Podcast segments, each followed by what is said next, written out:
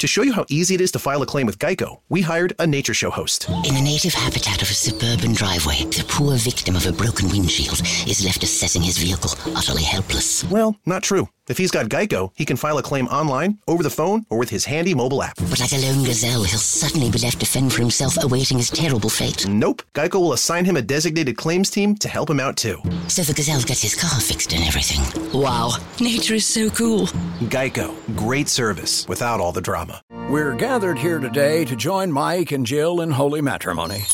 So they may file jointly this tax season. And you are? April from TaxAct, the tax filing software with the expert guidance to help you file for less and get more. Works for me. So, Mike, do you take this woman to love, honor, and get her a maximum refund? I do. Jill? Ditto. I now pronounce you married, filing jointly. I always cry at filing status updates. TaxAct. Switch to TaxAct today and start for free. See taxact.com for details. Hello, welcome to episode 42.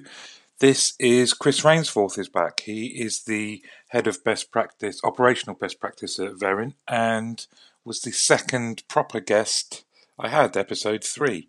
Um, I've always enjoyed chatting to Chris. You can tell because this is a long one. We go full Joe Rogan on this one, so uh, hopefully you're. I was going to say a long journey. People aren't really doing them so much anymore, but yeah, this one is a good, nearly couple of hours, and we'll be doing more chats like this pretty much every other week. We just enjoy having a chat, so hopefully you do too. Hey, Chris. Chris Rainsforth from Verint is back. You were one of the, I think you were the second or third guest on. I put Yeah, this well- together. One of the pioneers uh, back in the day, Matt, and you've gone from strength to strength since then, mind. Uh, I feel privileged to be back uh, based on the calibre of guests you've had after me uh, that first time. So, yeah, I'm very privileged. I'd like to say that I that things have changed massively and I've really, really improved, but nothing really has changed. It's still just me wanting to talk to people that I find interesting and seeing what happens. Yeah, that's, I think that's where we'll get to today. I think that's the that's the thing. We'll just talk and see what happens. People might learn some stuff from this. We will we'll find out. I hope so. I mean, we we caught up recently, didn't we, for a virtual coffee? And I know um, those are becoming more and more. Well, everyone's been doing them in um, in the in the pandemic, and I, I guess they just is it a sign of our progression that they don't feel awkward. I can remember the first time someone invited me to one at lockdown one or whatever the, the prequel was called, and it just felt a bit weird. It was fine when, when I got on and we were chatting, but at first it was a bit, oh, this is a bit strange. Yeah, I think we have come accustomed to it a little bit. It is is weird, and it's still now. I'll go to meetings, and there's still some people that are reluctant to turn cameras on things, but I think it's becoming more acceptable to do those just general catch ups. I think people are doing that. I mean, I'll do that with, with some of the guys on my team. We'll just I'll just say, look, have you got five minutes for a chat just to just to kind of clear your head around stuff or just bounce some ideas off and videos on having that there. Um, so I think in one way, it's um, it's helped through the pandemic for a lot of things, but I think it's helped in building broader relationships, especially in my world where we are a distributed workforce anyway. And there's a lot of talk around distributed workforce. So as a team, we only get together maybe one, two times a year anyway, and that's always been the case. What I've thought or what I felt over the last kind of eight, nine months is that we're catching up a lot more than we have done in between those um, face-to-face sessions, and I think it's been a real positive step forward for people. Definitely. Have you had anyone? Someone said something to me that was interesting the other day around um, not. It's it's the fact that you can give yourself meetings, and some people will say, "Well, this has always been the way," but meetings on Zoom or whatever the format is that people are using, back to back to back to back, near enough all day, every day, all week, and that kind of Zoom fatigue or it's it's meeting fatigue but with a slight difference because there is just it seems like unless the the normal sort of chit chat that you have if you're face to face it, feels to me like it's kind of really shortened and you have to make a conscious effort to have that chit chat rather than go straight into work because if you're just constant work and then go to another meeting another meeting another meeting i absolutely get how it was one of my team actually. She said, "I'm just exhausted. Yeah. Zoom exhaustion," and we've started as a result to really push that people have to be far more on top of their calendar to give themselves those breaks. Go and walk outside. Go and have lunch. It sounds so obvious, but is that is that something? I- Yeah, no, I agree, and I think that it's really important for me that we kind of, you know, protect your own time during the day. I think that's really important to do. I think you're right. People on Zoom, they get on, and because people expect people to be available all the time now, because you, you're not going anywhere, so the expectation is unless you've got another meeting in, you're available. And sometimes you, you, you, you're at a loss to say no, so you don't say no. The next thing you know, you've you log on at nine o'clock in the morning or whatever it is, and it is. It's back to back to back. So I think there is a lot of we have to take that responsibility as an organisation to to make sure people have got that time. Um, when we're doing stuff face to face, especially for me, you know, you could go, it could be in a different city every day of the week, and you have those natural breaks and those natural pieces of downtime, whether you're traveling, whether you're in the car, whether you're on a train, whatever those things might be, you have some natural downtime, which builds your energy up to then go into that next meeting. I think you know I do sometimes feel sorry for the people that have booked a meeting with, with me at kind of four thirty, five o'clock on an afternoon, and think you're not getting the best of me here because I'm I'm, I'm exhausted, you know. Uh, and, I- and and sometimes I will look at that and go, look, can we push this out to tomorrow morning, or or just change it because I'm I'm not convinced I'm gonna I'm, I'm gonna get the best out of the session. And I think we've got to be really careful about that. That uh, um, we don't get compounded by all that additional workload. Um, it's a different type of busy, and we have to cope with it in different ways. I think. What about your kind of? Um, how did you react personally when it you the kind of here we go lockdown lockdown two? What's your lockdown journey been like? So lockdown, uh, so it's night and day from lockdown one to lockdown two. So lockdown one was uh, a complete mess. Personally, uh, work-wise, you know, fine. Uh, You know, we're very lucky that I, I'm very lucky that I've managed to work all the way through the pandemic, and um, I think that's a saving grace. And I kind of look at kind of silver linings and positivity through all this. And, and one of the things was that I managed, I, I could work full time. You know, there was no real impact on me in that way. So took that, but in in the sense that my whole persona and those that know me who listen to this, will will kind of know I'm a very much a people person. I like being around people, and you know, I spoke about this the last time we spoke, Martin, on the first time I was on the podcast. The, the, beauty of our industry is the people that work within it, and losing that day to day conversation with people and being on site with people and looking at how they're engaging people and the culture that they're developing and those types of things is what really kind of gets me kind of flowing in terms of my creativity and, and, and those types of things.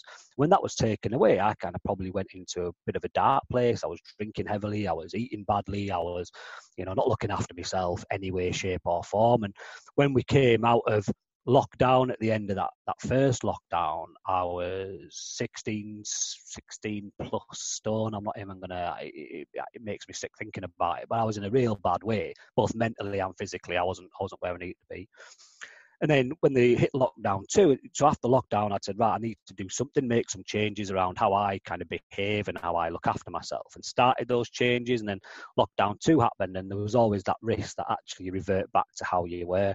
Um, and no, it was more of I need to continue that. So I've probably got a bit um, kind of committed on stuff. I've got a very, you know, what you call it? What's what's the what's the word? Uh, addictive personality. So I've become addicted to to eating better, healthier, going to the gym, looking after myself, and I've kind of made those changes, maintained through this second lockdown for for whatever it is, and yeah, converted the garage into a gym going out for a walk every day, uh, early doors, those types of things, just making positive changes to, to hopefully that when I am kind of sat in work and doing what I need to do, I'm giving everything my best attention that I can. Well, you're looking super, super healthy, svelte like. I know it's, it's weird. Nothing fits. It was it was there was the other thing as well, right? That triggered it. It came out of lockdown one, and I you know we had to start doing stuff. And I went to put on. I'd, I'd lived in elasticated pants for for kind of six months, uh, shorts and tracksuit bottoms, and I, I went to put on a pair of jeans when we were allowed to go out again. I thought oh, we'll go we'll go out, and, and, and it was like no, and, and, and I'm a true Yorkshireman. I was like, well, there's two things I can do here. I either lose the weight or I buy new clothes. And I'm, you know, I'm a bit adverse to spending money, so I thought I'm not buying new stuff. So I'll, uh, I'll, uh, I'll, I'll just fit back into the stuff that I already own. The problem is I've gone too far the other way now, and all that stuff doesn't fit. It's too big, so you kind of you can't, can't win. Luckily for everyone, this is just audio because Chris is naked at the moment. Yeah, yeah, yeah. And it, but again, you know, it's uh, it's one of the perks working from home, right? How much of this do you think is um, habit? Because me, me and you shared, didn't we? We we had similar sort of experiences in that um, lockdown one, summer. Um, of course, the thing is, I think people need to understand you can talk about stuff whilst having the caveat above you that the pandemic is a global tragedy and you know people have really really suffered and we're not making light of it but we're just talking about our personal experiences. I feel like i have to say that sometimes yeah yeah yeah. You get some comments. Um, but lockdown one i think like you. I've always um, in this most recent role from moving from being in a contact center permanently to traveling being at events being in london being at our center in exeter was a lot of variety but I was used to some of the week working at home, so it wasn't that much of a transition. And like you, been very lucky that I've continued to work. But for lockdown one, just got into bad habits. Um, it just felt like as soon as work finished, I'm not even a massive. I've never been a big beer drinker. Um, people that know me at university will laugh at that, but I moved on. um, but I just started getting into the habit of with the with the shop buying bottles of beer and yeah. just having every single night four or five big bottles of beer. And it was only when we knew lockdown was ending that the uh, like household recycling centres reopened.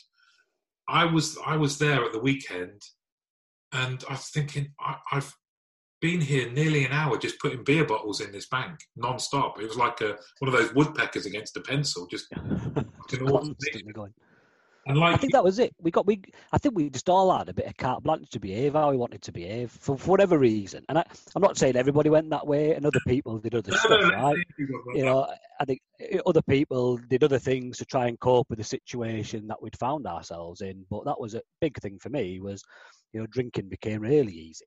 Um, you know, just eating bad food became, and I think some of it was because we were. Uh, because of the restriction of you know being in a lockdown and, and, and being in there, you try to make things fun, don't you? you? Try to do stuff and you kind of go, what can I do that makes it fun? So, you know, actually, you know, having a drink and and, and, and, and eating bad food makes you feel better because you know and, and, those types of things that that's what i got into was just like what do i do to make myself feel better um you know kind of mentally struggle with all this stuff and you know we, we talked around you know talk around the impact on mental health through the pandemic for, for various mm. you know people. It's it's a massive challenge for us and how we come out of it is, is going to be a big challenge for, for us as an industry for sure. Um, but personally it's a challenge. How do you change your behavior and how do you do you, do you kind of not continue doing the negative stuff that you've done over the last few months and, and, and, through that. And that's been the biggest shock for me was i kind of sat back and said look you know if you continue down this path you know you're going to get yourself into some serious pr- trouble you know? Um, so you need to change. And that's the trigger. Everyone has to find that trigger point for them to change a behavior. And you know unfortunately, some people will, will come into this thing and, and, and, and create a negative behavior. I think that's what I did. I created a negative behavior in myself. There's lots of people and lots of examples of using the pandemic to trigger a positive change and a positive behavior, and that's great. And we should kind of applaud that and celebrate the fact that people have done that. But you know, the, the, the thing for me through all this is that everyone's on their own journey through this, and we can support people, and we have a responsibility, and especially operationally. And when I, if I kind of link it back to where we work, we, you know, we and how we work in our industry, every one of our people are on their own journey, um, and, and and we've got to maintain that level of support and flexibility and and understanding of, of, of everyone's difference and everyone's own journey to make sure that we support them in the right way. Um, and but we've got to let them make those changes themselves, and they, we can't force things upon people. We, we, we can never do that. Um, what we can do is make sure we are in a position that allows us to understand and adapt and change, and uh, you know all the things that we need to do to get them back on the right path. What um, if you if you link that then to operationally and operate? You know, organisations are like like people. Me and you both had bad habits and something prompted us to move into healthy habits. And now we're you know we're smashing it in the gym or whatever it may be in the second lockdown. From an operational point of view what what what this period in your opinion taught us? I think you know i've said you this is a, I said this to you last week when we spoke and I, i've said this a few times with the people that this you know, always look for the positive and always look for the learning that comes from anything that happens to us. And, you know, disaster forces change in a lot of cases. And this has been uh, our, our biggest challenge as an industry. Um, you know, it's been a big challenge for everybody, don't get me wrong. But if I look at our industry particularly, because, you know, is what we're talking about currently, this is an opportunity for us to learn about what can we do differently going forward um, and how do we change that. It's like anything anything brings out two sides and it either brings out the best in people or the worst in people the, these types of situations and there has been some of that where you see operationally organizations that have done it badly or are coming out of the other end of it badly um, because they want to get back to normal as soon as possible. Is that well? Is that the right thing to do? Um, think about what we've achieved over the last few months, and, and, and how can you learn from that to give yourself a, a, a, better operating platform going forward. Um, but then you've got other organisations that have really embraced this as a as an opportunity for them to to accelerate some of the things that they've probably put on the back burner uh, over the last few years. So you know, if I look at it objectively and say people that had a good work from home strategy before the pandemic got through this very very easily. Not saying it was easy, but they could mobilise and get people ready and you know into a position where they were offering kind of business as usual service very, very quickly uh, at the point where we were told that we couldn't work in the office anymore. Organisations that didn't have that already in place typically struggle to get people up and running and doing it. But now that they've got them there and it's working, and they've got back into a service rhythm that is you know acceptable to customers and, and those types of things why would you want to take a step back? And why would you not kind of look to grow from there and, and, and kind of put some of these things in place? Similarly with processes and redesign and you know where organizations were just doing enough to for things to happen. And, and, and organizations do it. Smoke and mirrors. From a customer perspective everything's working well and it, it's working for them. But actually you take away some of that fundamental stuff and that fundamental stuff might be the fact that i could speak to my colleague in the office next door and move something along in a process. To a customer it seems seamless but organization it was quite hard work to get those things to move together you take that office environment away and you distribute that workforce out and everyone's at home and all of a sudden they go that process doesn't work anymore. So we need to fix that process. And those organizations were left behind a bit during the initial stage of the the pandemic and you, you, kind of go okay so now you need to learn from that. Why would you want to go back? So let's make a permanent change to that a permanent change to your procurement processes for, for things that would take weeks to authorize in the past. You managed to get signed off within hours today so why can't we change that process and find a good balance now to, to make sure that's the way you operate going forward? I think you know there's there's learning to be had here for all of us, um, and if we don't take the opportunity to do it, then we've kind of we, we, we've kind of lost we've lost something. And I think you know we've got to take some of the best things out of this real kind of difficult situation that we've all been in and, and kind of try and turn it into a positive way forward for the industry for sure.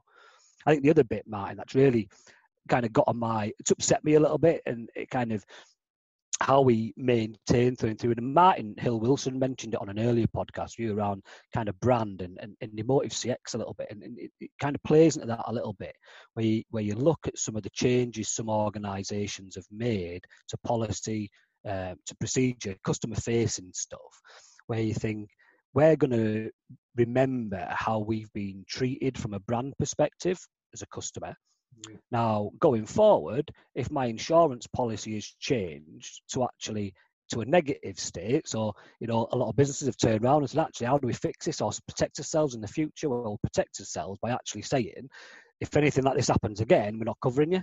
Yeah. You know, whether that's holiday companies, whether it's insurance companies, whatever. So actually, they've put the onus and the problem back in the customer's mind. What we don't think about is the impact on our operational people because they'll know that's a real bad policy change and they're the people that are going to have to deal with it. So not only are we going through a massive challenge personally, we then, from whoever in our organisation decides that a change to the policy, which has a negative impact on our consumer, who has to deal with that? Our contact centre people have to deal with that, and they have to deal with the fallout of those decisions, and they'll know it's wrong, and they'll feel it to themselves that it's wrong because the customers and the humans and they go, you know what? So we have to find balance. How do we protect the brand? How do we protect our customers? And how do we get through this with, with making sure we don't alienate our people in the middle? Um, and, and and that's the bit that we've we've really got to learn. It's the uh, focus on people, employee engagement, those types of things. That let's do things that don't make their life harder. Uh, and I think you know in some cases we've probably done that um, as we're starting to come out of this uh, pandemic. That's a really good point because I I genuinely hope. I, I think one of the lessons I've seen is that companies are appreciating their employees as individuals because they've had to engage with them in their homes. They've had to set them up in their homes, and that that's kind of like broken broken something they've broken through some kind of um, distinction between work and home. You know, you, you've had to go in and be considerate to people's personal circumstances that you might not have had to know about in, in the past. So, people becoming individuals or being treated as individuals, as and the flex that that's meant for policies, I really hope that that isn't that isn't changed. And I, I can I always have to think like uh, whether it's an agent or in where I am now an analyst. You you can be poor companies can just lump you in as a group and consider you all the same, that you respond to the same motivation, um, rather than thinking how do I galvanize this group of individuals through esprit de corps, but around a, a vision recognizing that everyone is different. Um, and I hope, I really do hope that once this, whether it's a hybrid or whether people have returned, or once we don't have the kind of uh, the cloud hanging over us and we can just operate without fear, yeah. um, that we haven't lost that individual consideration and it goes back to that everyone's on their own journey. So everyone has their own challenges their own fears and and, and, and those types of things going forward their own challenges. So we can't go back to a way of you know a sheep dip approach in terms of this is the shift rotation that you're working this is how it looks this is how it feels. You can't you know in my mind can't go back to that. I think there has to be that flexibility has to continue and we've got to let people go at their own pace to a degree. Now, I get that operationally we still need to protect our service calls and, and those types of things. But by and large, if you communicate well with your people, you know, and you've got some of that staffing right and you understand your, your demand and your capacity and, and, and those types of things, then actually just having communication and asking people what their preferences would be and, and how you can then support those preferences, you'll probably still find that you can deliver your service goals without having to force anything upon anybody, without having to dictate when people kind of work. And I think we've got used to a level of flexibility in our lives during this period. And, you know, I've seen examples of this where you know, people can't commit to doing uh, a nine or five in the home, but they can commit to, to, to doing some maybe some back office work or processing work on an evening where you know some of their kind of personal responsibility is being passed over to a partner, so they can sit and they can do some processing and they can be productive, and we can still get our value for money out of our employees, but we do it in a way that's kind of suitable to them. Um, but still get the benefit from a business perspective. And I think we need to be able to have that conversation and be able to just understand how that looks and feels for each of our individuals. And then once we've done that, you know that's the first part. Then the second part then is okay so now we understand our individuals and we understand where that is. Does it leave us with any gaps? Question. Um, and how does that change our operating model going forward I think what a lot of organisations do is they'll go, this is what our operating model needs to be, and then try to fit the other things underneath. And actually, your starting point's the people. And I think because of where we are now, and because of what's happened this year, our people will truly, truly have a hard look at their employer to see how they've been treated with, uh, or, or, how they've been treated with during this during this period. And those that have been treated badly or haven't had that level of understanding, and you know they haven't been protected or considered or, or, or all those things, they're the ones that once they can get to a point of walking away, they'll walk away, and and and then we leave ourselves operationally at a greater risk. So we owe it to ourselves to make sure we're understanding people and putting the, the, the things in place that protects our protects our workforce. Um, you know, the other consideration, I suppose, on the back of that is if people do move into a more work from home strategy or hybrid model, whatever that operating model ends up being for each organisation, we don't have to restrict ourselves anymore from a resourcing perspective. So, do I need to employ someone that lives five miles from the office anymore? Do I need to have people and, and, and recruit from you know, an area that's close to where the, the operation sits? Can I broaden that horizon now and actually start to bring in better talent from other regions because I don't need them in the office? I can get them productive and I can get them doing what I need to do and I can offer them something that maybe another organisation can't. Um, but I don't necessarily have to have to restrict my recruitment pool um, in terms of where it's going. So all these things organizations need to start thinking about. And then from our side we just need to start thinking about how it impacts the industry going forward. I think this could be the the biggest change our industry sees in my lifetime. Um, you know i think it's it accelerated things that we've been talking about for years and i've been doing this a long time now martin. And i remember going back and talking about cloud contact centers kind of five six seven years ago and still having that same conversation about a cloud contact center six months ago. And now all of a sudden, everyone's gone, actually, this move to cloud's not a bad idea. Um, wish we'd have done that before the pandemic hit. Um, and it's things like that where it'll just, you know, people are going to make that change and make that leap a lot quicker. And I think you know, distributed work and being able to utilize a broader resource and, and, and talent pool um, across the across different regions gives us so much more flexibility and uh, ability to, to do things differently. So, you know, organizations need to think about that. They need to think if, if we don't move forward and we don't adapt to, to, to, to, to what the future state looks like, they're going to be left behind. When you think about, um, so in your role, you'll cover different types of technology that have an impact or that are used within our industry. You mentioned there kind of cloud what else have you seen in terms of um, some of the changes, or put it this way, when you look at 2021, maybe even this, maybe more relevant, the second half of 2021, what, how will people utilize technology different in our industry? Different so, so I think the, you know the standard technologies that are in place will maintain. They'll just become more used, but they'll have to be used differently. Things like where you know resource planning, WFM type technology will will will always be uh, important and will always be instrumental.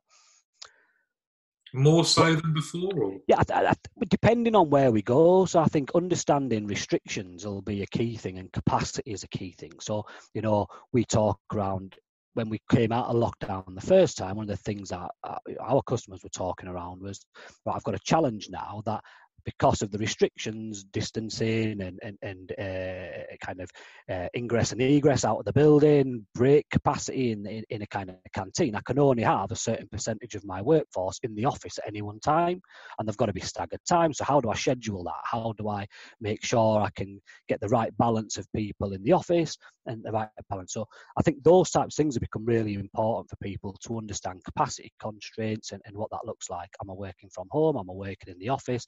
Is a mixture of the two. So I think WFM technology will need to adapt itself and, and become more mobile and, and those types of things to, to make sure the engagement's there.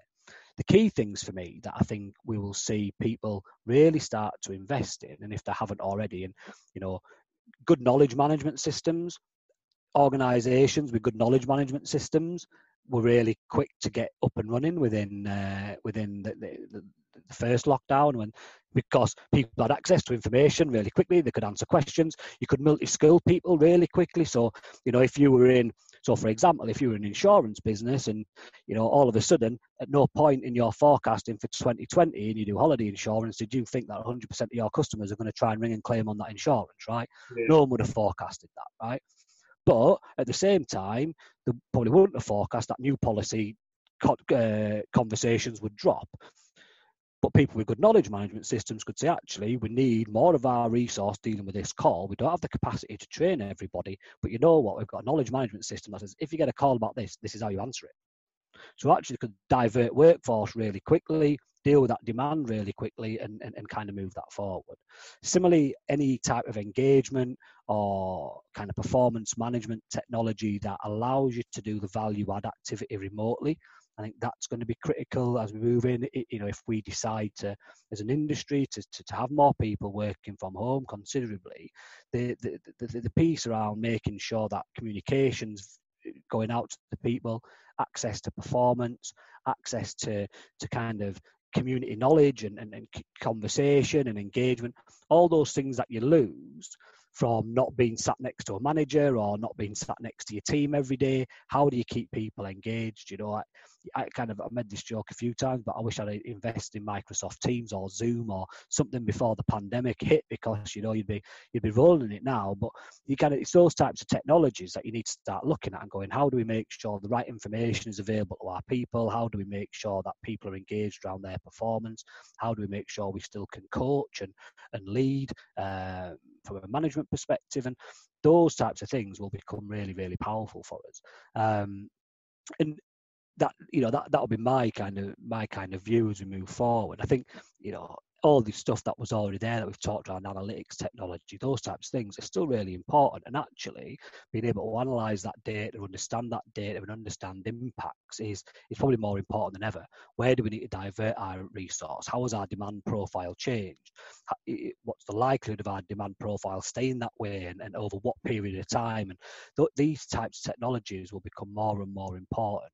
And I think those organisations that have kind of been a bit of a laggard in moving forward. They're they're the ones that have struggled to get back to a to a BAU state, you know. And you know, I spoke to organisations that were up and running and, and, and back into a BAU state within kind of a week, two weeks um, of, of the first lockdown, and some that are still in a state of just dealing with kind of that emergency or urgent contact and, and, and while that's happening they've got this backlog of work that's just growing and growing and growing that they're just going to struggle to clear and you know that's going to impact customer it's going to impact your people it's going to be a really negative place to get yourself out of at the end.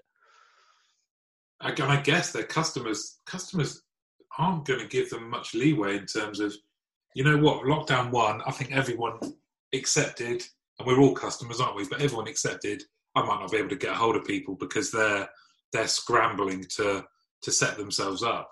If there's people still doing that now, their customers aren't going to be sympathetic to them. And, and, and if their re, and if their answer to try to get out of this is by changing policies that negatively impact the customer, it makes things even worse. And that's what we're seeing. And I think you know, you talk right.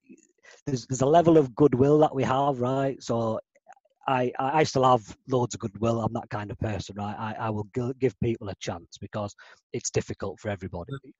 But collectively, that goodwill is going to get less and less. And you know, that first the first wave of the pandemic, you kind of go, actually, you know what? Let's forgive.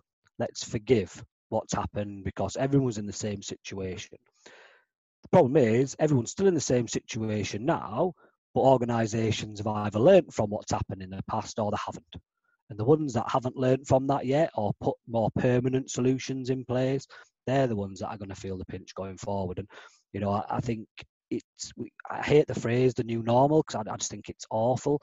But what, what, what my, my point is that actually there's nothing normal and nothing new and nothing whatever. Actually, it's just the way you change your work. And if you're still holding or treading water, thinking it's all going to disappear soon. So as soon as it disappears, we can just get back to normal and, and carry on.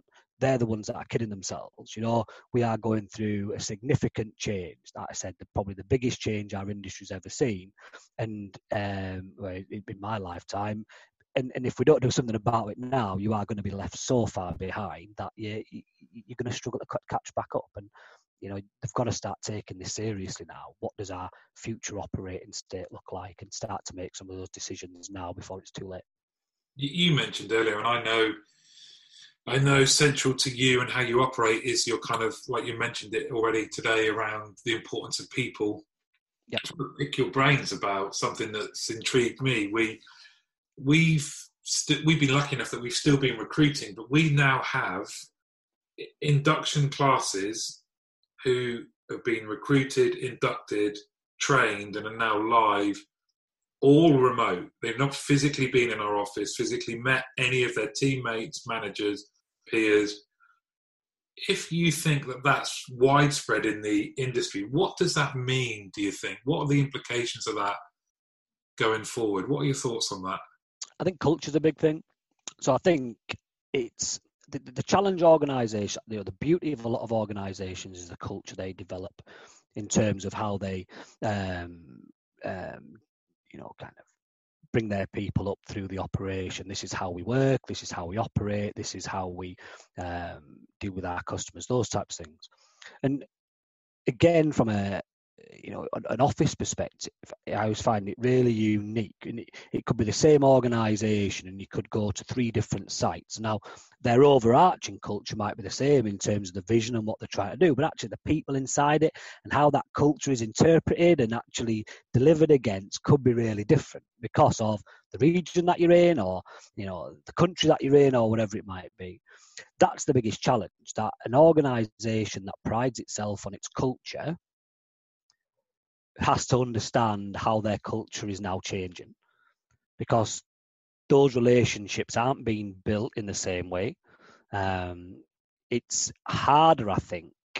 I think, uh, bear with me here. I think we all put on our work persona, right? So we were at home and I'm Chris at home. If I was me all the time, uh, my wife had divorced me years ago, right?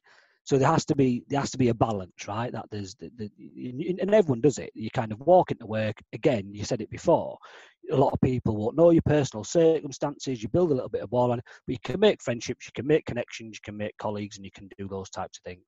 And you can and, and you can and you can learn about each other. Too. And, but you always have a level. Some people are more open than others, and, and, and kind of bracket as we move forward, I think it's harder and harder for people to separate life and work in terms of the personality that they portray. I think it's harder now, you know, in terms of I've probably become more of the normal me when I'm working, which has been a shock to some people. I'm a bit more sweary in real life than I am in a professional life. I've become a bit more sweary when I'm working.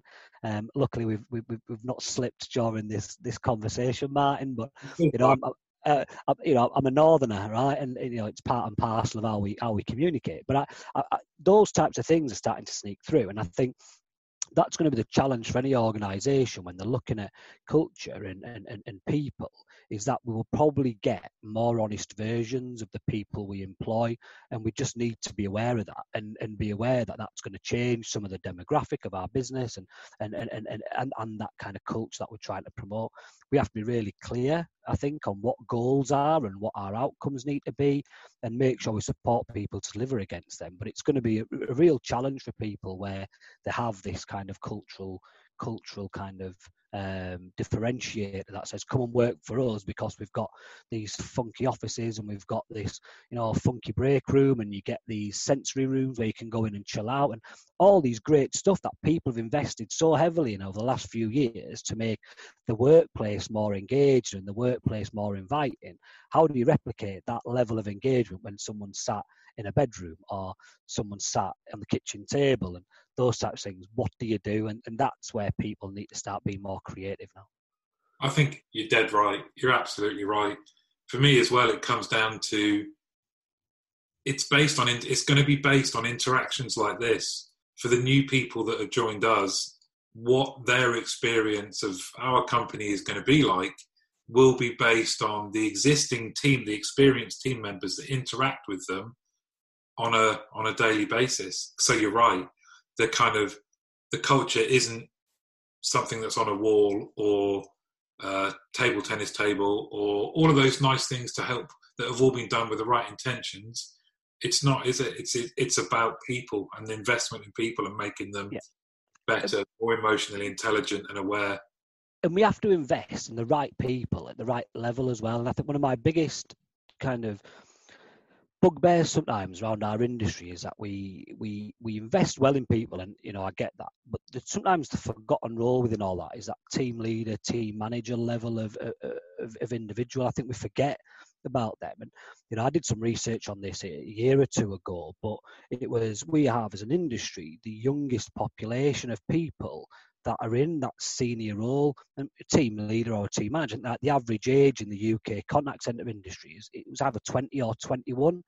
Now that's a lot of responsibility on someone that's relatively young that have typically moved up through the ranks. And you know, when they were 17, 18, they were just an you know they were an advisor on the phone, and then they've moved up through through the ranks. And then as an industry, we've changed. We, you know, when we first, when I first got into this, you know, you kind of you look at future and past, and you kind of go, if I was held to account in the past on today's standards, I wouldn't have a job, right? Mm-hmm. if I look back to my team manager days, right, because I there's that bit, right.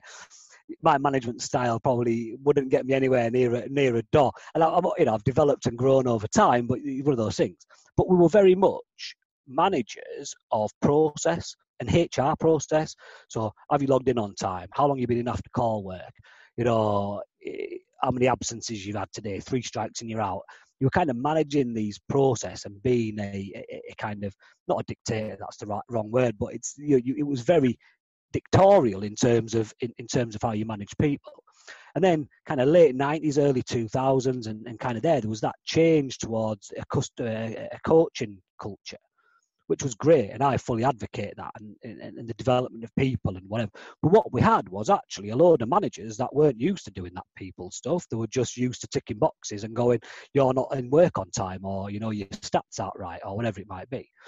But it, and then organisations that were good started to invest in those people to develop those skills and make them more kind of people managers as opposed to process managers. And I think we're at another shift in that. That now we've got all these coaches who we've taught to be uh, open and honest and, and supportive of our people and, and, and focus on development and those types of things. Then all of a sudden we've gone, everyone's at home now. And you've got a group of 20, 21 year old people that are going through exactly the same challenges as us, as, as, as you know, in terms of the restrictions they've got, that have got to try and remain positive, trying to engage their people trying to understand their personal circumstances, which some of them are going to be, you know, quite hard to kind of, um, you know, to, to, to get your head around because you might not have had that experience in life or whatever it might be. And that we expect the, the, the same group of people then to become counselors and and and and and and, and supportive they're the people that we need to invest in those people that uh, are uh, looking after our operational teams are critical for any future state for your business. They have to be because they're the ones that are going to have the day to day conversations. They're the ones that are going to be the kind of voice of the culture they're trying to develop in, in this new world for them or this new operating process that's the focus. The focus is that team leader, team manager role. Because that for me is the forgotten role in all this sometimes. And you know, we're asking them to do exactly the same as what we're asking the rest of our operation to do. Get home, you know, deal with your own personal circumstances, but then also deal with those same challenges that your team of 12 or 10 or 15 or whatever that number might be are also bringing to you every day. And you know that's that's where we have uh, you know, we have to have focus on, and it's uh, it's it's um, it's the only way we'll, we'll, we'll, we'll get this to work for me. I think that's a, a really good point.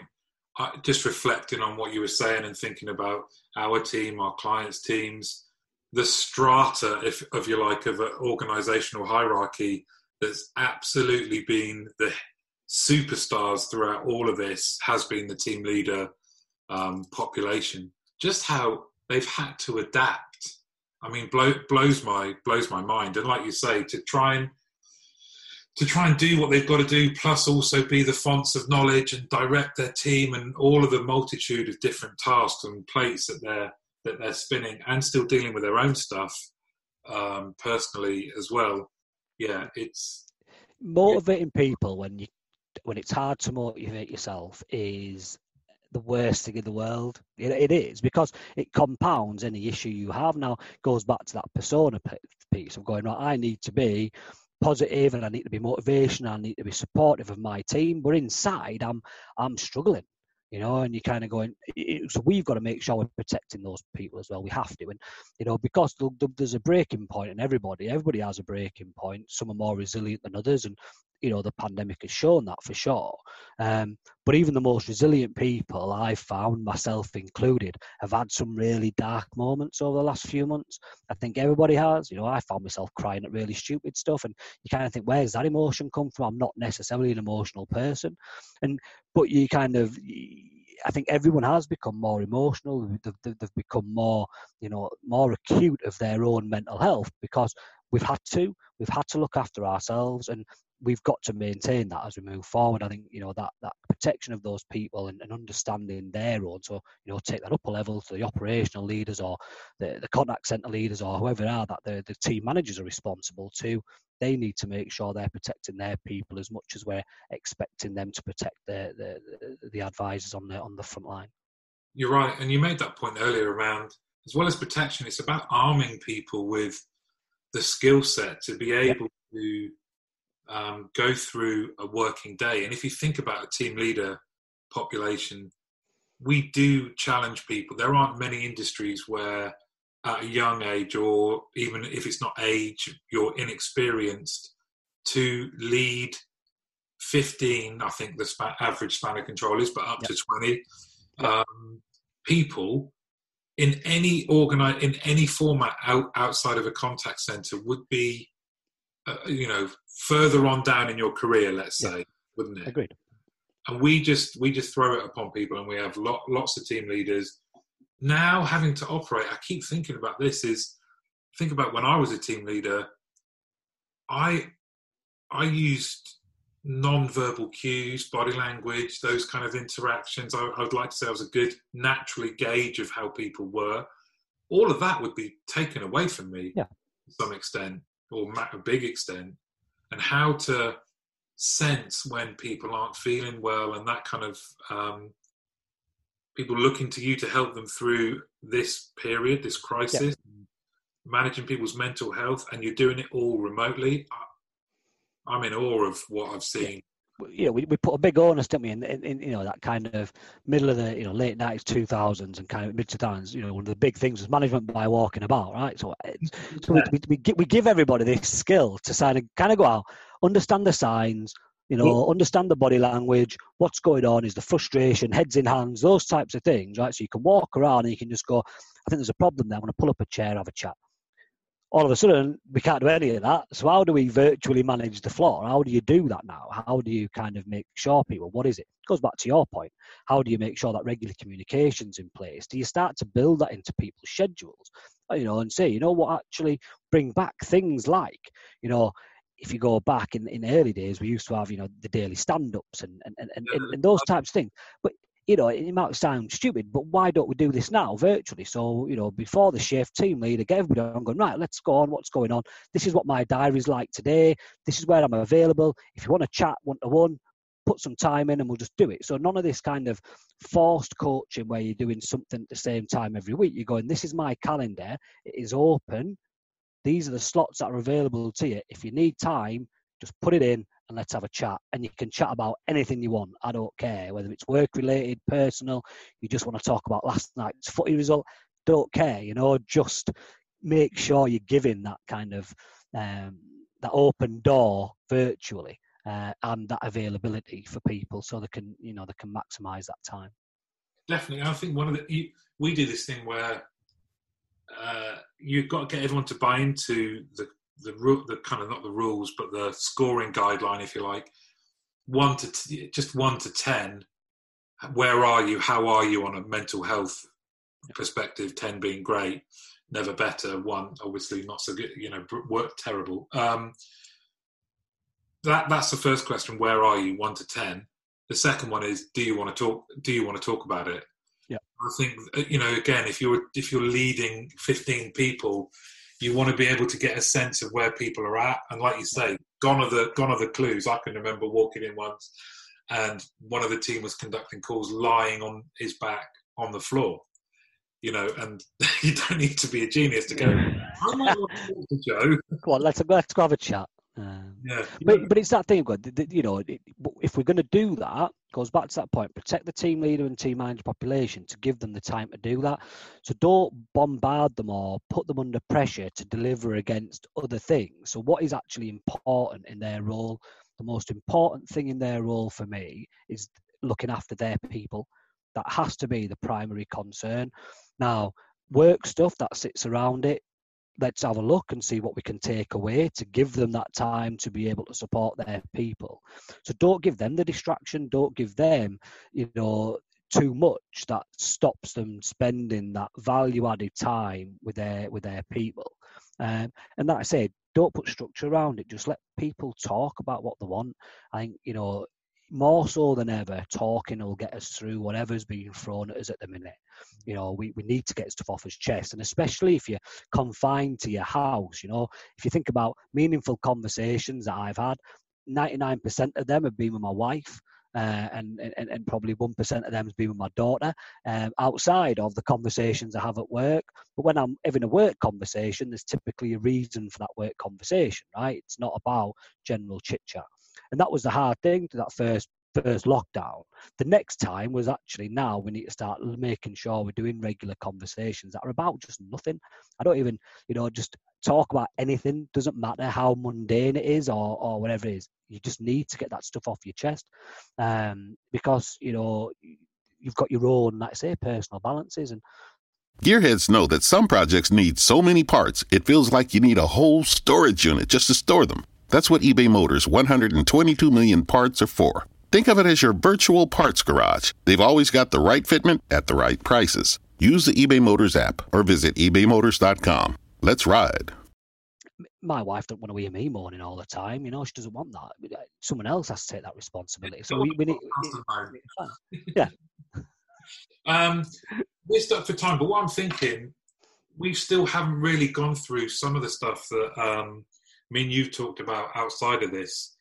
If it was too long from appearance one to appearance two, let's call this part one. And if you're me and you, let's organise something for next week. Yep. Um, and carry this conversation on. Um, so this this isn't the end. So I don't even need to say goodbye or anything. So w- go and have a cup of tea. When you then carry on listening, this will have been a week later. You can get your head around that. Oh no, we've had a coffee, right? And then we've come back. We've done something. Um, we're, we're doing it. I- feel like we can do it a bit differently with the, with you because um, this is more like Joe Rogan. Well, I'm not going to say we're, I'm anything like Joe Rogan other than lack of hair, but here, here's a kind of his podcasts are a good couple of hours long, and they go wherever they Yeah, they fancy, don't they? yeah. I like, I like, I like listening to the Rogan podcast. I must admit. Keep So we were just saying then about we talked we talked more about the industry, but um, we're you know we're human beings and we're we're friends and we've had we have chats that are kind of we don't record, but actually we're just going to record them and and Yeah. see see what happens. see what Uh, happens. Yeah, and we um, we both sort of talked about together the the differences in in lockdowns and what what we think it's happening. We've we've both got children and the impact there. Where where's your head at on that? um, I, I, you know, my overarching view is one of fear. I think, and, and fear in a way that saying I'm fearful for missing something in terms of we've had to cope with lots of stuff personally, um, and and everyone's been different, you know, but it's impacted everybody in some way, shape, or form, which is unheard of, I think, in my lifetime anyway, and probably in multiple generations. You know that there's been an event that's impacted everybody in some way, but impacted certain elements of life that you don't know if you'll ever get back to a point where, or what your potential could have been without missing out that gap. You know, I think it's just a big gap uh, in everybody's life, especially that first lockdown. Um, you know, we we've talked before about school being one of my big challenges is understanding, um, you know, what the impact of that part of school life that my daughter missed for you know she was just on that journey into year seven. She'd, she'd only just started getting into a routine. It's a big transition from primary school up into into secondary school. Just getting comfortable just getting into a routine and that just gets pulled away from her. Uh, and we didn't have the luxury of, of, of time in the sense to spend time with her from a teaching capacity. And i know a lot of people did and, and, and everyone was trying to struggle that balance of work and uh, and, and home life. But both me and my wife have worked full time throughout the full pan- pandemic. And for all that we've had a level of flexibility with our employers to be able to kind of support some of the challenges we had at home. We couldn't dedicate you know five six hours a day to to Amy's education alongside having to deliver our, our, work objectives. So that becomes really tricky. And I just worry now as she's gone back into school in September and um, some of the disruption that's happening around that and just the way the whole school system's working in her school where it's bubbled so she's not getting the same level of interaction that she had and they're trying to get caught up on curriculum work and I just find that she's really struggling now um, in terms of a, motivation, but b her ability to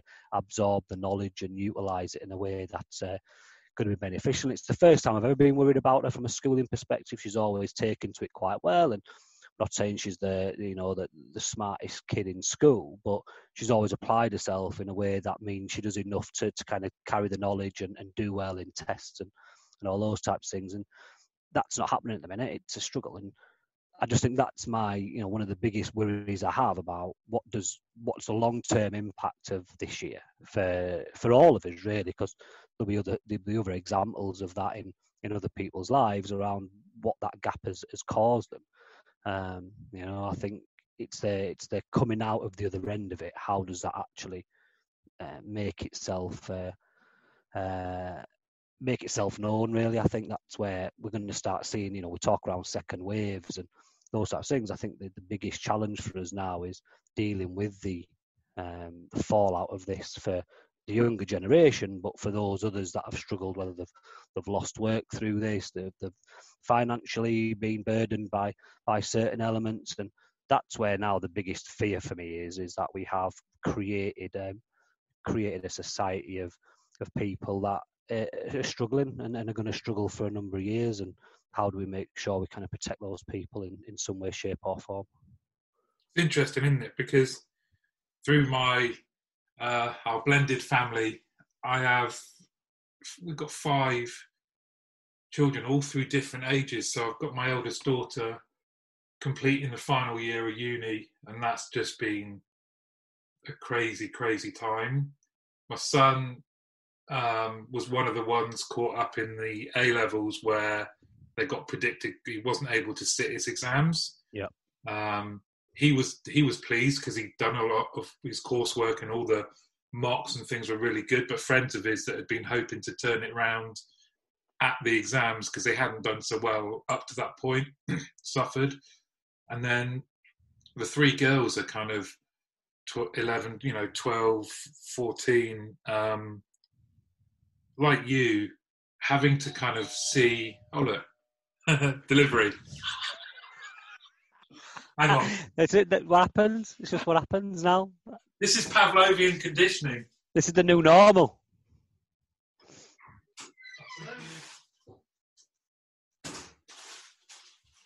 Oh, it's not even for me. That is always the worst. It is it is never for you. It's not Uh, for me, mate. I Sorry. it all the time. It's on it's only my wife body shop orders and Sorry, everyone that's listening. I can't even tell you what it is. Um, yeah, so they're all at different ages. They're all kind of in different years. And um, Harmony, the youngest, missed out on the end of primary school celebration and has moved into senior school during all of this. And you think about what they've missed out. Even Taylor missing out on doing the A level exams and having that experience but they've been. I mean, I don't. I'm sure it's the same with your daughter. The kids are just. They've had some wobbles. Yeah. But they're so adaptable. They're so resilient. And Yeah. part of me's thinking, this is like you say, it's it's an event we're all going through. Everyone. There's no one that's immune to this. Such a massively disruptive event for all of society just kind of makes you hope that going forward we'll we will question the validity of some of our processes and some of the things that are in place so we'll start thinking more so if it comes to thinking about schooling and education and how do you assess people's exam results and what that means that we'll actually have to think harder apply more effort to give people a fair shout rather than just relying on processes where you don't have to think. I don't know. I'm hope, I'm trying to be optimistic um, because it's. Don't get me wrong. It's easy to be optimistic where, like you, I've worked all the way through the pandemic. I can't imagine No. what I get to see through friends and contacts on LinkedIn the struggles of not being able to work, or even for people that were furloughed, where they said initially it was kind of like, "Oh, great, this is brilliant. It's summer. Um, I'm going to do X, Y, and Z, and happy days." And then the fear starts creeping in, which Yeah. is, "Hang on, should I be job hunting? Because I don't know if I'm going to have a Yeah. a job to go back to." So it's, It's- all just up in the air, isn't it? It is, and that, that's the thing, isn't it? You know, you kind of look at it and go, what you, you try. and we- I talk this industry wise, and you start talking to companies around what's your future plan and what are you trying to do, and would you know you're trying to move people on in their thinking so they've got something to to plan for or get ready for, prepare. And but you're right because everything is still relatively unknown. You know, there's the announcement of the vaccine now, and you still don't know what that means to us as a society and how that's going to make us um, get back to a way of life that we're more familiar with. And, and, and so decision making becomes really difficult in every walk of life, doesn't it? So it's like, do I book a holiday for next year? You know, something that you would do on instinct, right? And you just go, you know what, next year, there's my summer. Let's get something booked in. Let's get away, enjoy ourselves. You're now second guessing yourself all the time and going, well, do I? Do I do that? Is it worth the risk? Because the industry's changed and I'm not as protected as I was before the, the pandemic and things are you just you just can't do anything now on that spur of a moment. We've we've lost the ability to be um, spontaneous Yeah, and and and and and that is you know a big part of my life. I'm a very spontaneous person. I wake up one morning and go, ah, you know, let's do this and let's go do something. And you've kind of you can't do that anymore. So you just think to yourself, you you start to feel really restricted in in what you can do and really kind of just yeah tied tied into this kind of bubble of well I can't do anything so I'm not gonna.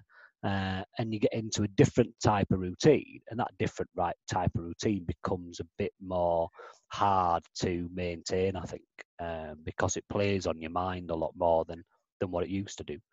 I can't do something. It's a very can't driven routine as opposed to I can do this, I can go and do that, I will go do this, and those. You just, yeah, I find it hard to get into a into a positive routine at the minute. even after i mean you must have felt was it wednesday like vaccine day it was announced wasn't it it's all we're we're ready to go i mean and Yeah. straight away that just felt like yes It did, it did, right? But I, it did, and I and I get that, and I, I, I am. I'll, be- I'll be first in the line as soon as yeah. I'm probably really down the bottom of the list, like to be fair, which is fine. I'm I'm I'm, I'm quite happy with that. But you still think to yourself, I, I, I don't know. There's still a level of tentativeness around what does it actually mean? At what point? You know, and I know that they're putting out dates, and you just think you know, Easter next year, but then you see someone else's opinion that it'll be potentially the start of summer, May, June time, and you just start thinking to yourself, this is what's been the problem all the way through this is that the the different levels of information we get from the data that's available to us just creates a level of confusion. And I think some people will be really up for it and go, "Yeah, we're gonna, you know, this is the start of something," and be positive. And I get that, and I'm I'm, I'm fully behind those people.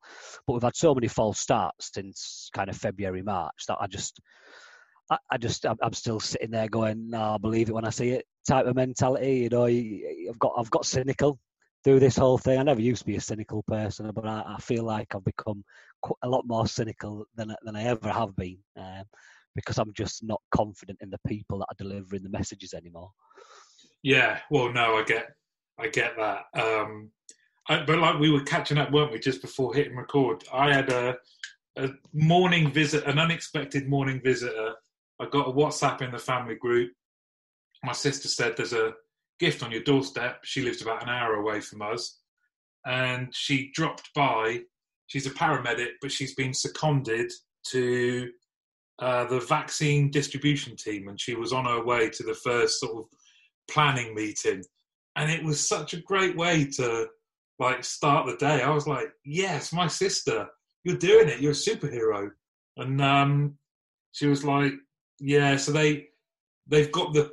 I said it was only like I stuck my head through a like uh, window, just like say hello and stuff. And she um, she said that they're planning for the vaccines being ready to distribute this coming week to the very first kind of priority people in healthcare and, and stuff like that. And they're using, they're starting as a starting point using the flu distribution model, right.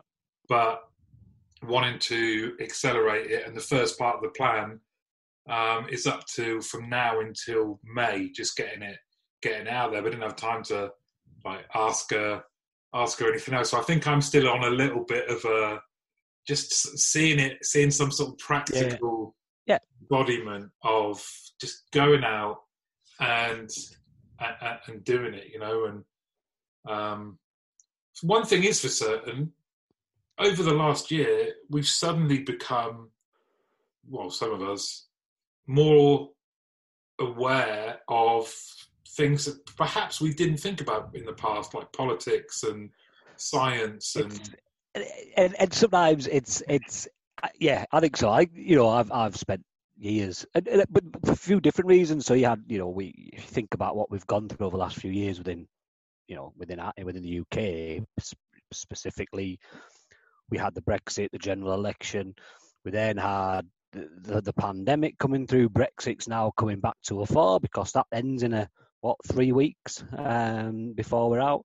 Um, so all these things are going on. I think because no one's had anything else to do this year, right?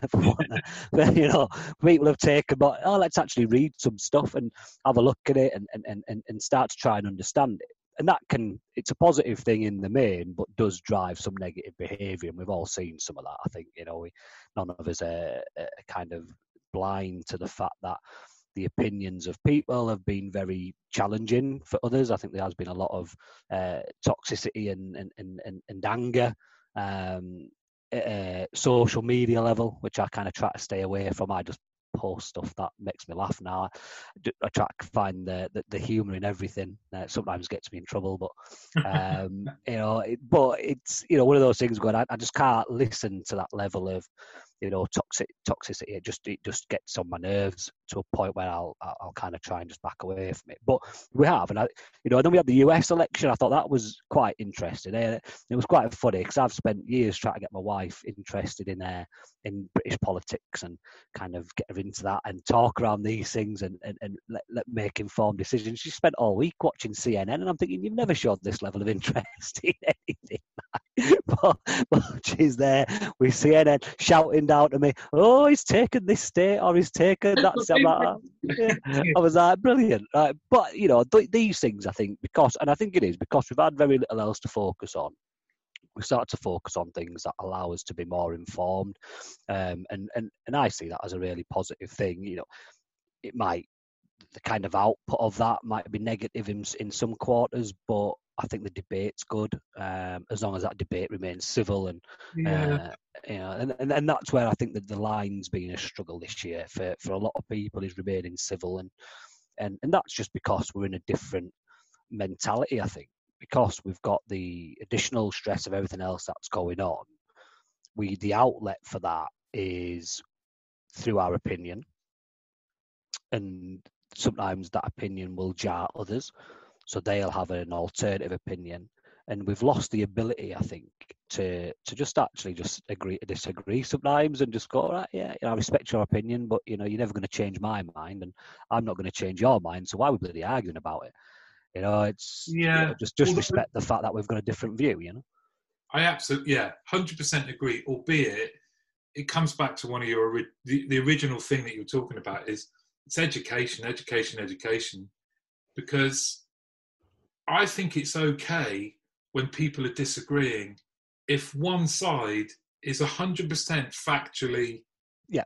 wrong to say that is wrong. I Yeah. think where we've where unfortunately and hopefully this this disruptive event and fingers crossed Trump goes and we we can re, we can start learning the lessons of the last four years but and that being to have debate and that people do feel disenfranchised and have seized upon Trump and Brexit and other things to kind of voice voice their disgust or being feeling like the system has left them behind. And there's real validity and merit in that.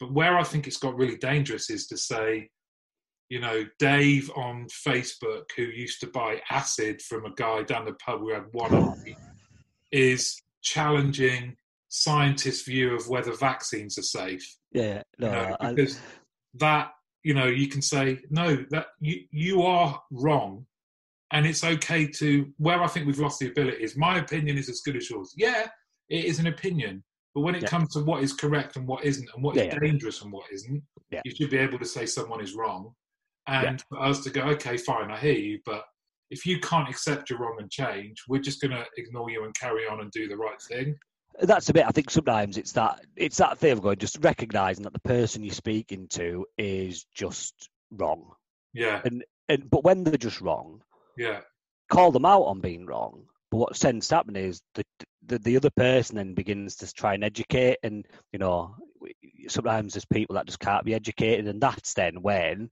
the friction starts, the issue starts, and people start become personal and things like that. I think there is a line that you need to draw sometimes when, yep, call them out, they're wrong, and they're talking absolute rubbish, but then just walk away. Yeah. Because they're just going to keep coming at you with their you know, their Sure. th- their rubbish that they don't know anything about, and they're never going to stop. So just walk away from it because it becomes really toxic really quickly.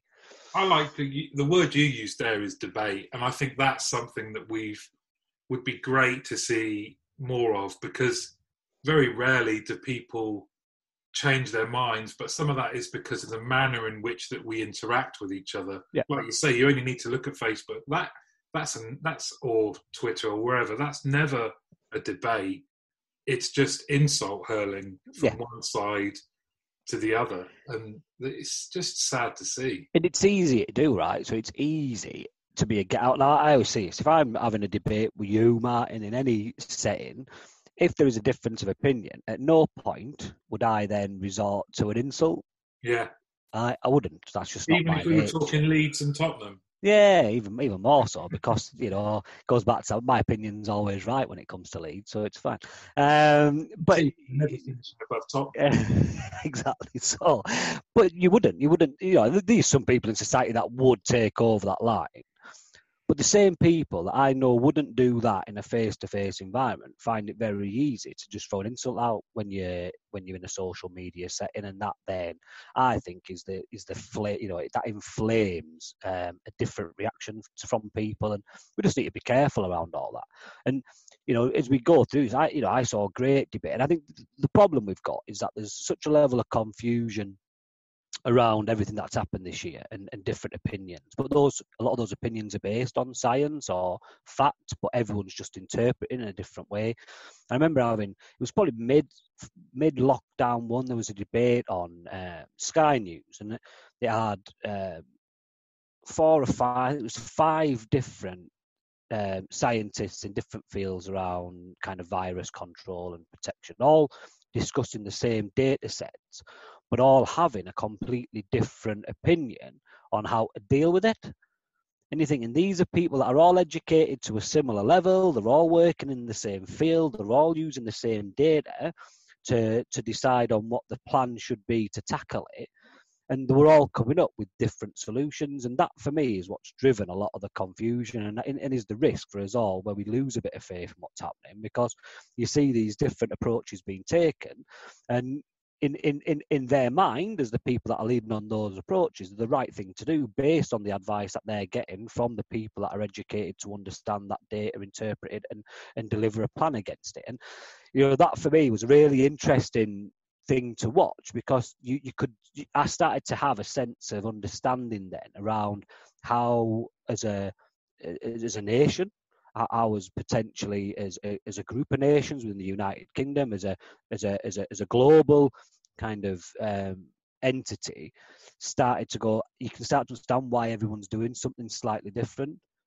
because the people that we are relying on to deliver the solution are all having a different view of what that data is telling them and how to, to, to best respond to it. And that, you know, that for me was my eye opening moment was yeah. watching that and going, I get that, you know, and, and, and, I kind of start to understand why there's so much difference and who knows who's right, wrong or not, you know. Well, time, some, time will time will tell, yeah. Because it's, we're dealing with an unknown, aren't we? I guess yeah. for me, it's kind of when you hear people, and for those that know me, they will know I am the absolute opposite end of being a, a Tory. Um, I'd say I'm close to being a socialist, but recently, just hearing um, someone like John Major talking about, I think he was talking about Brexit, it just made me think. I wish it made me hark back for wanting that people that have fundamental differences of how government and society should treat those that need help or um, you know public services people have had fundamental differences between conservatives and labor but they haven't resorted to not engaging in any kind of conversation or cross-party working together at the moment it is just and i think this is where politicians need to take a long hard look at themselves from mm. both sides because we as the public have sent several messages that we don't like how they conduct themselves. Yet, especially the government right now, they're not they're not engaged. This is they're not. They should be the role models of how to discourse, how to deal with tricky situations in a civilized, intelligent, respectful way. But it's not. It's ignore facts, shout at each other. It's pathetic and that's the thing for me, right? It's like there is this, you know, if I if if I, Brexit's a good example, right? Because if you even think about when Brexit started, this wasn't about party politics. So there were people on both sides of the fence from every political party. So there were, you know, there was people campaigning for Brexit, whether they were Labour, Conservative, UKIP, whatever, and then there was ones that were campaigning against it from all the parties as well. So there, it wasn't about party politics; it was just about a state of mind. As soon as that referendum happened, it then became about party politics, yeah. where you know the Conservative Party had to push the Brexit, you know, the, the had to push Brexit through because they were the government in charge, and then Labour had to have an opposite stance. But that wasn't the case at the start of the whole bit. So why didn't we continue that? You said that collaborative working and saying, all right, so we've this is a decision as a nation we've made. Let's have representatives from the part, you know, from all the different parties to look at the plan and how we move that forward, and and actually let the Tories, as it were, uh, run the country and do the stuff that we needed to focus on because we lost a lot of focus i think in, in, in, as a nation on on some of the other stuff because brexit became the all seeing and all being thing that it was for a number of years and so i think there was a bit of that. And then but then it's the same with the pandemic. The pandemic isn't it, it's not a political exactly. situation. it, but it's become a political situation where you've got you know you've got the Tory party saying these are the restrictions, and by default then Labour have to oppose that or not oppose it, but it becomes all right. So, you know, Conservative Party is saying this, and Boris is saying this, or Nicola Sturgeon saying what she's saying, and there's there's differences there, and everyone's kind of it, it's a it becomes a political fight again. It's going you're not playing now. You know, this is real life. This is real situations. There are people dying. There is people being put into poverty. There is people really struggling. Suicide rates are increasing. Yeah You know, all these things that are a direct impact of a situation that no none of us thought was gonna gonna come. That's bigger than anything. It's bigger than any political bun fighting. It's bigger than any of those that point scoring. It has to be now about the people, and because I said this at the, you know the, the, the beginning, the second part of our chat. The problem we've got now, the fear I have, is how do we recover from this? And I'm not on about economically because that's just going to be what it is, and you know we will we'll get through that in whatever way. You know, as an economy, we'll we will grow back again. I'm, I'm convinced by that because we're a good nation, and you know all, all those things what we won't be able to recover is the impact on people mentally, the impact on our children and their education, the impacts on unemployment and industries that have been completely decimated. Those things are the, are the things that are now important, and those are the things that the politicians need to focus on collectively to make it right and, and, and yeah. make sure we're protecting ourselves. And that's I don't see any of that. No, um, that's the thing. They're, they're, they're not showing role model behavior where to address the things you've mentioned that you inherently is about kindness and treating people decently you know and be and and like you say i think we should we should require more of our leaders than than we currently we currently do. But now is not the time to do, to do that. We kind of we're still in the crisis aren't we we've got to get we've got to get through it and then then we can reflect on the best way forward and hold people accountable rightly for yeah. for the mistakes that have been made or for um, the cronyism that you can see. I mean, you know, people are profit profiteering out of this. Yeah. That is disgusting. So it's, it's, you know, it's like you know, you look at it. Uh, you know, I've said this before that where there's where there's disaster, there's opportunity.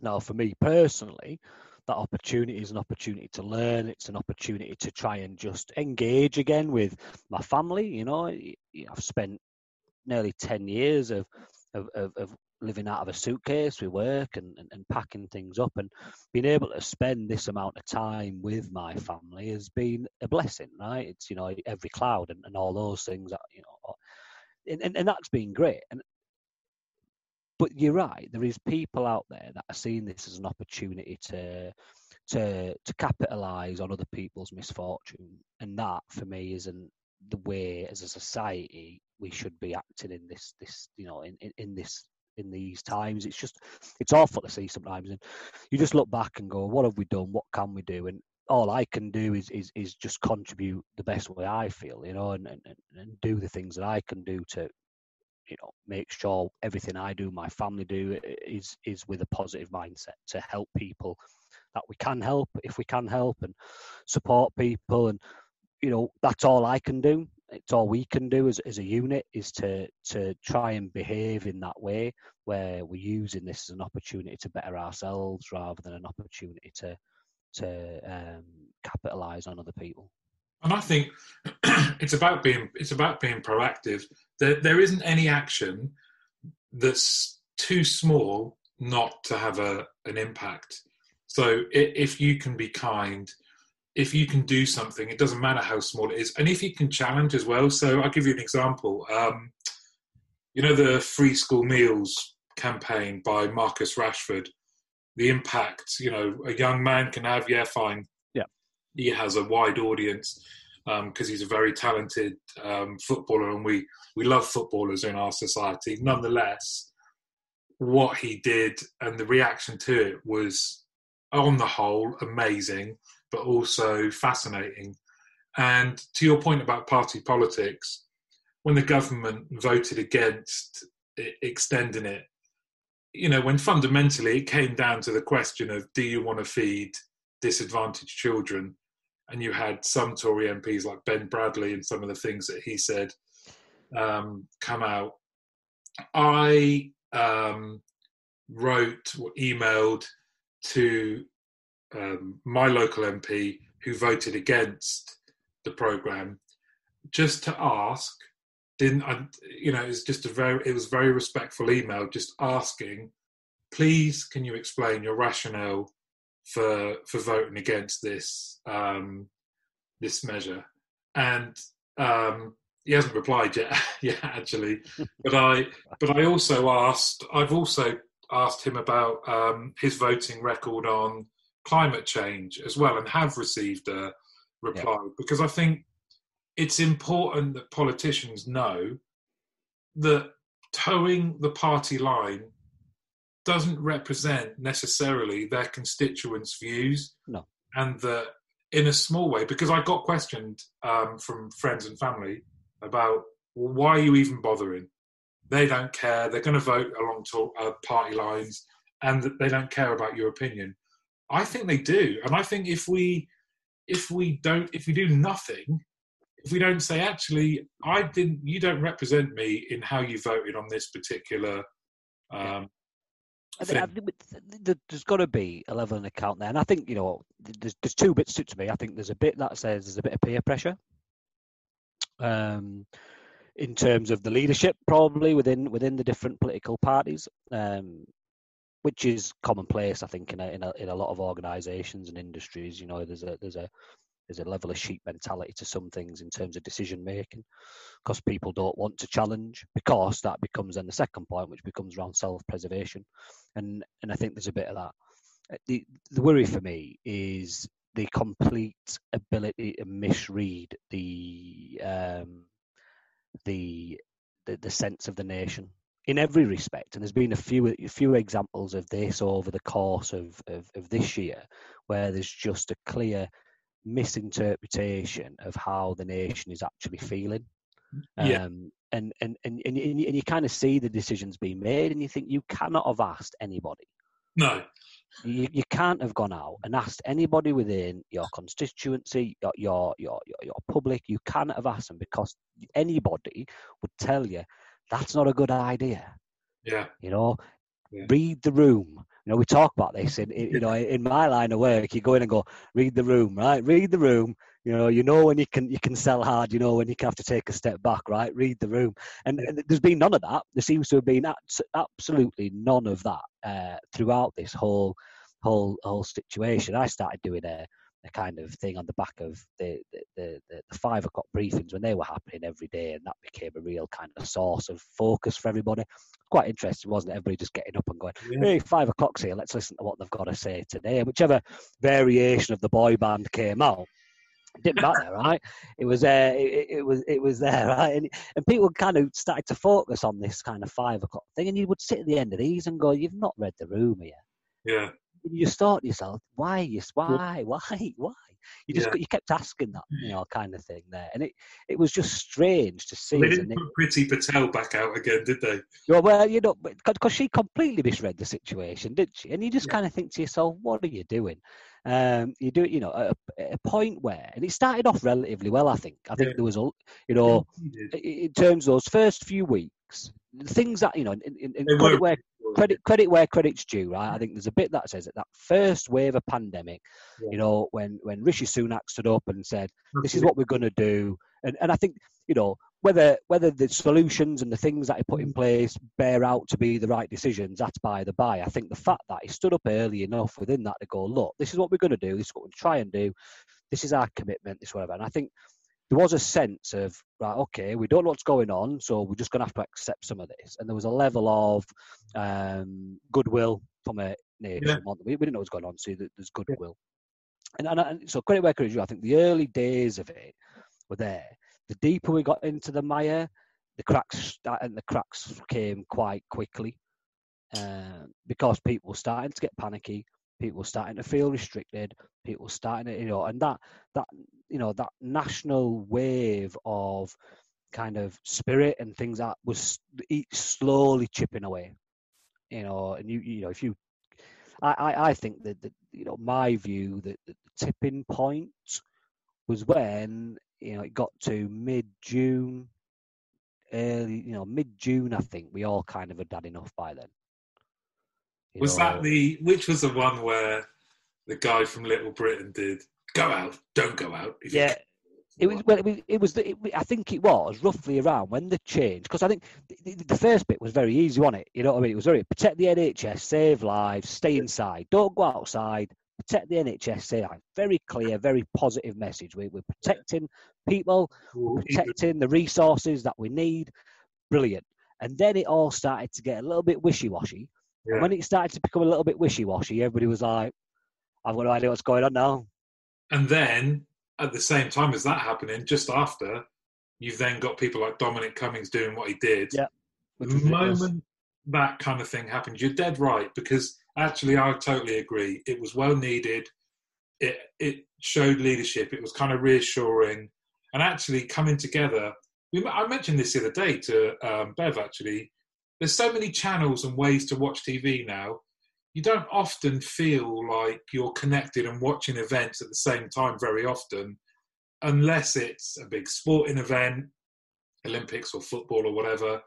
Um, and the the briefings, I think, did do that. People were watching because we needed to, Yeah. and we felt connected, and there was a lo- there was determination and goodwill, and and but that level of scrutiny, you know, it needs to be backed up with competency Yeah. and plans and being all over it. And I think that's where people have started to go. We don't want catchphrases and Yeah. the, yeah, you're entertaining and you're a bit bumbling, and we like that as British people. We like eccentricity, but right now, you know what? Just do your job. But that's a bit. It, it, again, it goes back to that point, doesn't it? Of going, you know, what is the mood of the nation? And and again, goodwill at the start, but when it started getting, you know, and I think even all of us at the start, when they said we're going to a national lockdown, be a couple of weeks, and everyone was like, you know what, two weeks, two weeks, brilliant. I can just sit in the house. I don't have to travel for two weeks. After don't have we rush our way. You know, we kind of had this wave of just it's only a couple of weeks we can get through that. Uh, and then it went on and it went on and it went on. But their approach didn't seem to change, and the the mood from the the the the, the briefings didn't seem to change. And then it became really argumentative. So when they were starting to get challenged by the, the journalists, challenged by the public in some cases, although you know that clearly um, sifting through the questions to do ones that they could you know give some kind of response to. But you know they start. That's when for me it became not heads in sand territory, but very much became um, this is what we're doing so tough. It, you know, it, it, it kind of changed from we're here to support you to you're going to do as you're told. Yeah, I have to admit, I think too often the journalists didn't do us or the whole situation any favours with their questions. Their questions were too argumentative rather than opportunities to clarify information, opportunities to find out more without it being. It, they, they weren't talking for us. I didn't feel then. It was just how do I annoy this person? How do I try and generate a headline? I found some of the questions bizarre. Um, yeah, when you I- combine that with people within the government not following their own rules, Yeah. The moment that happened, uh, Yeah. it was like, okay, well now you expect people to follow rules that have got a bit wishy-washy. Yeah. forget it. Yeah, and I, I think that was it. That was you know, as soon as we changed that that approach, and and, and it was it just yeah, wishy washy. You know, that's the thing. Wishy washy. People just going to go out and do it. Lose confidence, you lose trust, you lose all those things, and you just go, you know what, we're going to get on with life. Um, and the other thing for me was that you know we we kind of there was a level of expectation that we would go back into some kind of second and, you know and, and again this was mentioned early on that there would be potentially this peak winter virus. So you know that's what they said to us. I remember that really early on saying there's going to be a winter virus there's a winter peak because it it, it, it you know lives better in the cold and, and, and those types of things. So when it happened and they were like going oh it, this wasn't about people. This was about the natural kind of life cycle of the virus for me because that's what they told us early on. At the very start they went to us as it, as the warm weather comes in we'll naturally see it decrease because it's a cold bore virus in the main. So we will see that natural decrease but we'll likely see you know as we get into the colder months an increase. So that happened and then it became you've all been naughty. But no we haven't. You know you Yeah. told us Yeah. nine months ago that it's likely going to come back again in the winter Eat out to help out. Yeah. Why have you all been going out? it, you know, I think it, it, there was it's that thing of going, you know, that that for me is that whole thing of just take some personal responsibility for for what's happened. And yeah, you know, there will be a, a day of reckoning. There will for for the government. You know, would would another government dealt with it differently? We don't know. We'll never know, right? Hindsight is a wonderful thing. So we, you know, it's like any decision you make, Martin. You might decide I made the wrong decision there, and you, you learn from it and move forward. The problem is the decisions I make at life and death. I think that's the, yeah. and, I don't think I'd want to be in that position to make those decisions. You know, um, but those decisions we we don't know. How, you know, presented with information and presented with data, which way we would have gone at that point in time. Uh, those moments when things were happening really quickly, uh, with a, a speed that we weren't prepared for, and you're given some information and go make a decision. You make a decision, and you know whether that was the right or the wrong decision. We don't know. We don't know if they'd have gone the other way, if there'd have been any difference. We don't know. We just get kind of get a hindsight view now from people, and that's the bit that you know is is is something we'll never we'll never really understand. You know, regardless of any um, investigation into how we handled it and those types of things, it's it's all going to be based on hindsight, and and and that for me doesn't tell us the the true story. You know, we difficult decisions need to be made at difficult times, and you know, never underestimate I, I, anyone that's in public service that has to make decisions like that. You know, more more you know kudos to them. However, I think it's okay to say and challenge those people that if, for example, Boris Johnson didn't go to any Cobra meetings yep. until the last minute, that's reprehensible, and we should be able to say so. Yep. I agree. After after the event, I think, um, like I say, I never, you know, not a Tory at all. Um, however, in whatever way I could, I wanted to buy into and support the message of the government. Yeah. To get through this because it wasn't. It's not been the time for arguing, and I think we should we should still do that. It still amazes me when if I go to the supermarket and I see people brazenly not wearing a mask. They always look angry. I don't know why. I know. The people that don't wear masks always. I, got, I, got, I got shouted at once wearing a mask. I got called a sheep because I was walking around the shop. Um, which, which, which, you know, you just kind of think to yourself, "Come on, you know, we're, we're better than this as as, as people." Um, but you know, I kind of look at it now and go, what can we take positives out of this year, which has been a horrible year? And I look back over this year and go, I, know, I mentioned it before, spending time with my family, yeah. massive positive. I don't know if my wife feels exactly the same way, like, but um, you know, for me, it's been it's been a big positive that that we've done that. I think the other things as well that we learned about ourselves and we learned about our neighbours, I think that was really positive yeah. for me. We we had good good times over you know VE Day and, and, and, and things like that where we had a little sit out in the front lawn and had a yeah. chat and a natter and a drink and got to know people that you know potentially we probably would have never built those relationships with had we been in our 100 mile an hour lives you know and I think you know, I, look at that. Even the, the clap for the NHS on a Thursday, I thought that was brilliant. But we turned our neighbours and we turned that into a Thursday after, Thursday evening, go out, stand on the doorsteps, have a nat there. We'd, we took it in turns to make cocktails or or or something each week, and we'd, we'd kind of try and outdo each other each week with a different drink and stuff like that. And you'd kind of go out, knock on the door, and leave it on the doorstep for them, and they'd come out. We'd have a drink and a natter for half an hour while uh, while we did the clap and, and things like that. And there's just things that I've done this year that I would never have thought I'd done.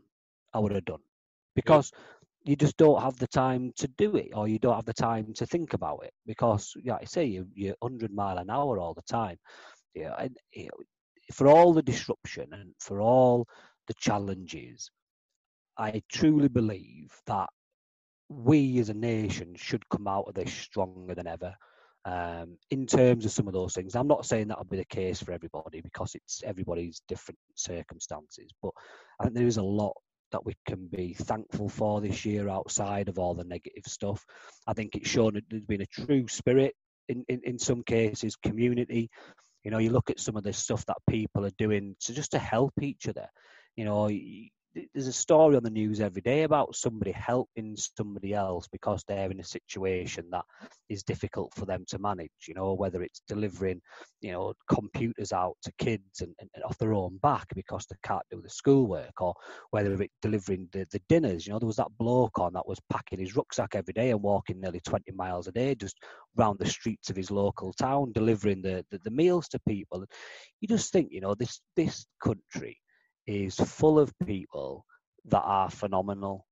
And, and you know, if and if we come out at the end of this just recognizing those people, you know, I look towards the Queen and a New Year's honours list. That if the, the, statement and the mood of the country now is ignore the celebrities and ignore the people and that, and actually let's have a real focus on the people that have done something that has proven us to be the best nation in the world by that sense of community, that support that people have given, that help that people have given. That for me now would be the, perfect way to end what has been a really, really difficult year for people.